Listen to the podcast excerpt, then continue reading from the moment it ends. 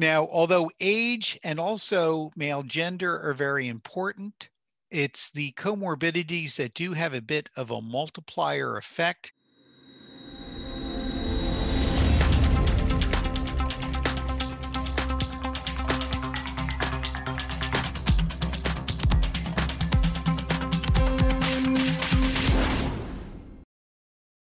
Hello, I'm Faith Rogers, host of today's program, COVID nineteen Keeping Up with a Moving Target.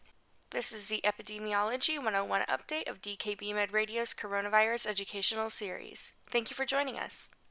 This activity is jointly provided by the Postgraduate Institute for Medicine, D K B Med, and the Institute for Johns Hopkins Nursing. Today's program is accredited for A N C C and A A P A credit, as well as A M A P R A Category one credits. Please visit our website for complete C E information. If you're tuning into our webcast, please click the red Claim Credit button in the webinar console to attest for credit.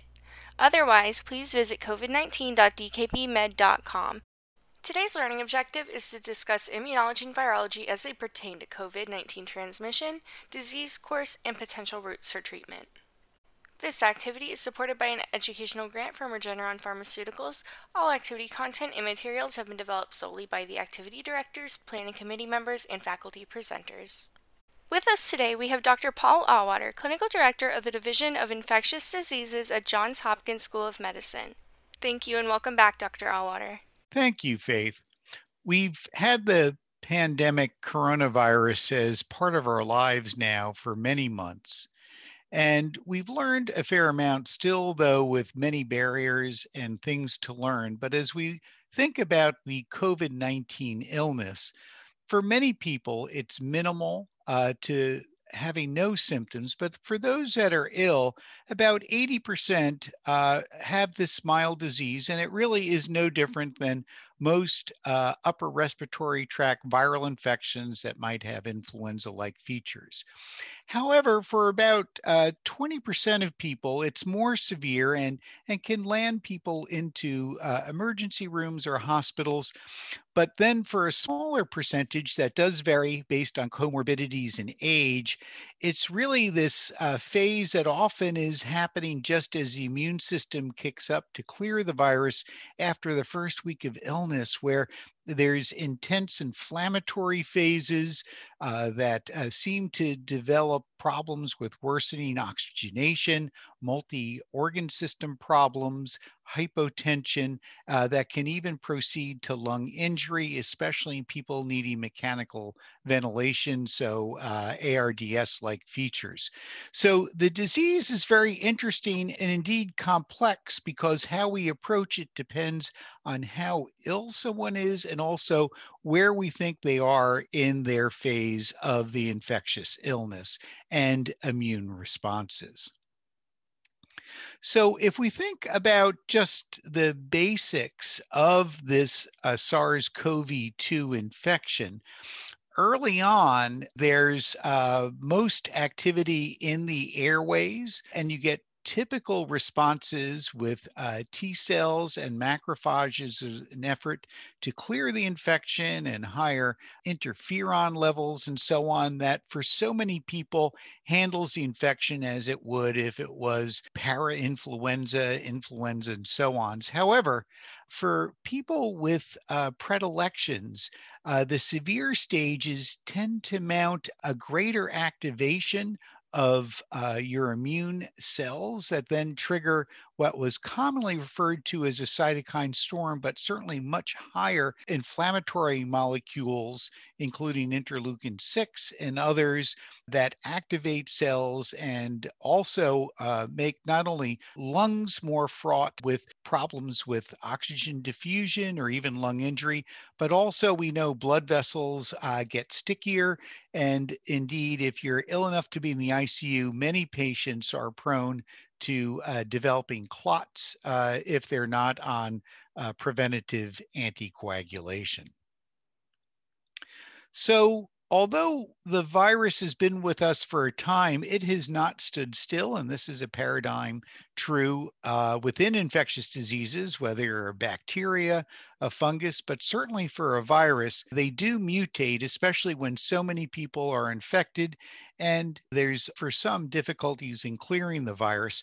The original strain, uh, which was called a D six one four, really has disappeared uh, by the spring of twenty twenty and replaced with this G six one four variant, which looked like it increased the amount of virus shed in the respiratory tract. And so with higher viral loads, it was thought to be perhaps one mechanism. The virus uh, through summer times continued to be problematic and easier to transmit with higher viral respiratory loads. But in the fall in the United Kingdom, where uh, there was routine sequencing of viruses, there was a variant which has now been called B one one seven that was identified that seemed to cause great distress in central England, around London, and in the south and east, that then spread throughout the country, prompting new lockdowns in the fall. And this viral variant, which seems to have some changes in the spike protein, which is responsible for binding to the A C E two receptor on cells, is thought to help facilitate that binding and also increase transmissibility uh, by perhaps fifty percent over earlier strains. So this has already the predominant strain in the United Kingdom and has been identified in many states and a, uh, what seems to be a high proportion in the United States. This is the first viral variants, and uh, the United States effort at gene uh, sequencing viral isolates is really in early phases, uh, and it is quite possible we have lots of our own homegrown viral variants, but two others, the one on the bottom row, the B one three fifty-one, was first identified in South Africa. And this uh, particular strain is important because we know that the monoclonal antibody, uh, bamlanivimab, and even the Regeneron monoclonal cocktail don't work well against it. And the AstraZeneca Oxford vaccine, which is not yet used in the United States, but has uh, been employed in the United Kingdom and in other countries such as South Africa, does not work well against this and has recently been pulled for, from administration, for example, in South Africa, where this strain is indeed the predominant strain. There is another one which was first identified in Japan from uh, people that had been in Brazil that has this E four eight four K mutation. Mutation, and this again uh, is one that is causing some worry because of reduced uh, vaccine impact uh, by some, although importantly, the mRNA vaccines such as the Moderna and the Pfizer still seem to uh, work sufficiently well against these variants, but this is a situation that's being looked quite closely. But as we step back and say, why has this virus been so successful? It's really because of two features.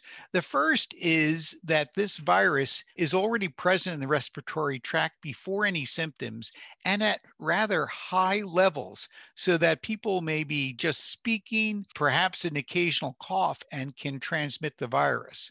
The second is that even after the onset of symptoms, people can be infectious for the first one, two, or three days before they really get seriously ill, so they're still at home and infecting people, perhaps in households.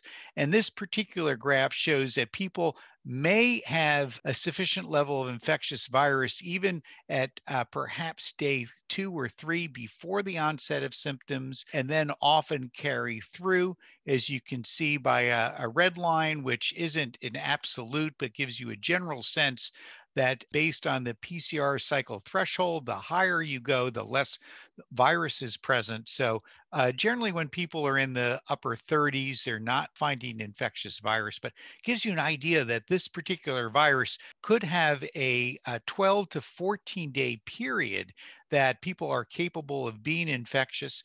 And so that's why you, you're aware of this fourteen day quarantine to give a little bit of a cushion uh, and avoid transmission. So where are infections being acquired? And as I mentioned, where most are being acquired are at home because uh, people may not be aware they're infected.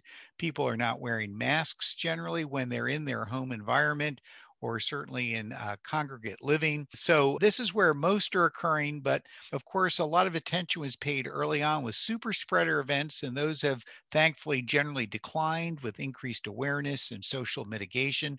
But of course, we're still continuing to travel, but on a limited basis and perhaps with testing. So there's still quite a possibility for spread, especially of these variants, although many countries are at the moment hitting the pause button yet again in allowing uh, travel, or certainly uh, requiring testing before and quarantine if you're traveling internationally. The, the pandemic coronavirus, which grabbed the world's attention in February and March of twenty twenty, as you can see, the number of cases relatively small compared to what was Uh, handled really in the United States in the third wave uh, starting in the fall, and of course exacerbated by Thanksgiving and December holidays. Probably as those holidays have passed, the numbers of infections have declined, and of course there may be some impact from just numbers of people who have been infected to date, as well as just the beginnings of the effect and impact of immunizations. But it's important to reflect on the disease burden. Even though there has been great attention to daily uh, case numbers and deaths, it's likely that these illnesses are not fully reported. Best estimates are that only half of COVID hospitalizations are being reported, and perhaps uh, just under a quarter of symptomatic illnesses and total infections. So the burden may be much more. Uh, that's the bad news. The good news is it does mean that probably more people have been infected and don't know it, and therefore may have immune responses that would give them protection, at least for now, and help in some way decrease pandemic numbers. Uh, there's also a sense that many people who have behaviors or were not interested in doing a social mitigation, such as mask wear and so on, have already become infected. So the people that were not hewing to recommendations have already been infected. So that supply of people has been diminishing over time. But what we do know very clearly for all comers is the age gradient. And the age gradient is probably the most significant in that once you get to uh, ages over sixty-five, your risk for severe disease is significant, as you can see in the bar graphs uh, with hospitalizations. Youngsters, especially elementary school, uh, do not develop infections at any great rate, and also less so for adolescents. But it does appear that most of the current transmission is being spread by young adults, adolescents at this stage. So that, that is a group that may not not be quite as participatory in social mitigation and uh, are spreading most infections to others. As to who is really at highest risk, on the left-hand column are the ones that the Centers for Disease Control have said are clear increased risks for developing severe COVID nineteen or death. And many of these uh, are very similar to what you would see with influenza. Uh, so there's really no difference. I would say obesity is an important factor. And here it's solid organ transplantation. Now there's more limited data on the right-hand side of the screen for conditions that possibly are posing an increased risk, but are not in the left-hand category. And importantly, that includes just being overweight with a B M I of twenty-five to thirty and a few other conditions that might not make it immediately on the list of influenza risk factors that we're generally reasonably familiar with. Now, although age and also male gender are very important, it's the comorbidities that do have a bit of a multiplier effect. And I think many people looking at this field feel that obesity is one of the items that sort of hangs this all together, as if you're obese, you're often also at risk for diabetes and hypertension and chronic renal disease and so on. But you have an idea that any one of these uh, is a significant multiplier. And then if you have two or three or more of these, and, and the list uh, is listed below with the asterisks, gives you an idea that independent of age alone, uh, having these conditions does also place people at risk. Lastly, there's been attention that I think is well-deserved that certain populations are more prone to developing COVID nineteen, uh, to developing severe disease requiring hospitalization or dying of the infection. And uh, these appear to be not just racial and ethnic reasons alone. There's likely multiple reasons that could due to barriers to care, as well as socioeconomic factors. But you can see on the bottom line of death that Latinx, also African American or Native Americans, are all quite a bit prone to increased risks of dying, also hospitalization. And I think what's also important, although we say the age gradient is important and that uh, the highest risk of death is if you're over eighty-five, interestingly, those are uh, predominantly Caucasians. And so for many people that are of color, their risk of death is at younger ages because they may not be living as long. So if you look at the sixty-five plus group, that's really where most of the deaths of minority populations rest. So I believe this is one of the very sound reasons to try to address vaccine hesitancy and also be certain people are seeking out care early in disease and uh, available interventions uh, for people in these higher risk groups. Now, the good news is compared to uh, the spring of twenty twenty, when at least here in the New York City hospitals um, reported on this slide, the mortality rate was over twenty-five percent. In the United Kingdom, it was forty percent. At our hospital in Baltimore, was also in this same range. By the summertime, it fell to seven percent. Indeed, at Johns Hopkins, we're often month to month in a five to seven percent uh, mortality rate, substantially better than what we saw early in the pandemic. And I think the reasons for this are several. We are seeing a shift to younger patients as older patients are uh, taking more care. That social mitigation may be lowering how much virus you're being exposed to. Obviously, we also have much greater experience in caring for patients, especially our pulmonary and critical care colleagues knowing how to uh, help avoid ventilation. And if you are ventilated, uh, with better management. The only medication that we feel truly has made an impact on mortality so far is dexamethasone.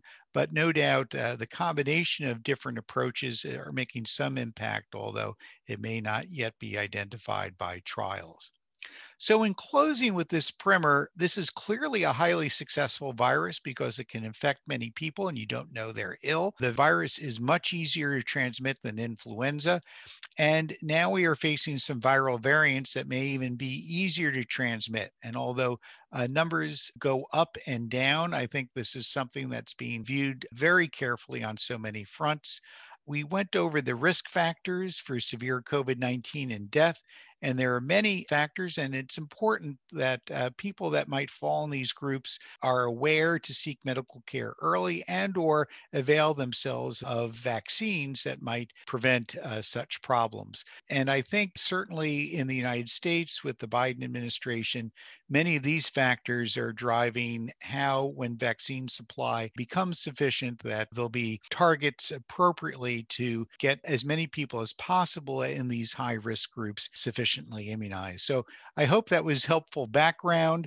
Uh, it's a virus that continues to challenge us and also uh, produce changes. So thank you so much for listening and uh, staying up to date on COVID nineteen.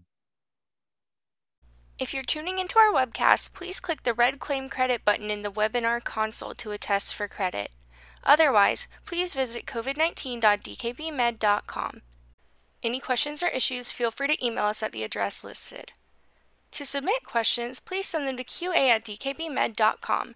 That's Q as in question, A as in answer, at d k b med dot com. Again, thanks for joining us and thank you for your dedication to your patients with COVID nineteen.